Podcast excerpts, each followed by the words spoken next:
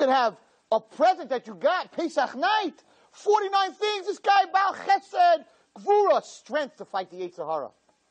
Beauty. Everyone in this room got a present that you're beautiful inside. Every guy in here is beautiful inside. Every guy in here is strong inside. Every guy here has a chesed inside. Every guy is a king. Every guy is a foundation. Everyone's glorious. So you're going to say to me, Rabbi Wallerstein, what are you talking about? I went through a Sefira so many times and I'm, I don't have any of this. I'm not glorious. I'm not beautiful. I'm not about chesed. And the answer is because you never absorbed it. It's the milk on the cow. It's a separate entity. It's not you. You can go and daven. You can go and learn. If you're looking at your cell phone the whole time, then, then you're davening, but you're not absorbing what you're doing. It's you're two separate entities. You're davening and you are totally two separate entities.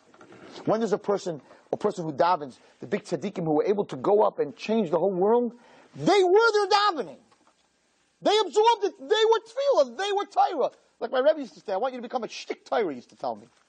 Want, what do you mean a shtick Torah? I want you to become a shtick Torah. I want you to be a, be a walking Sefer Torah. What do you mean, I want me to be a walking Sefer Torah? You should, they should hang me, walk, you know, do Hagbah Galila on me. Like, what, what does that mean? You want me to put words on my head? Says, no, you have to become one with it.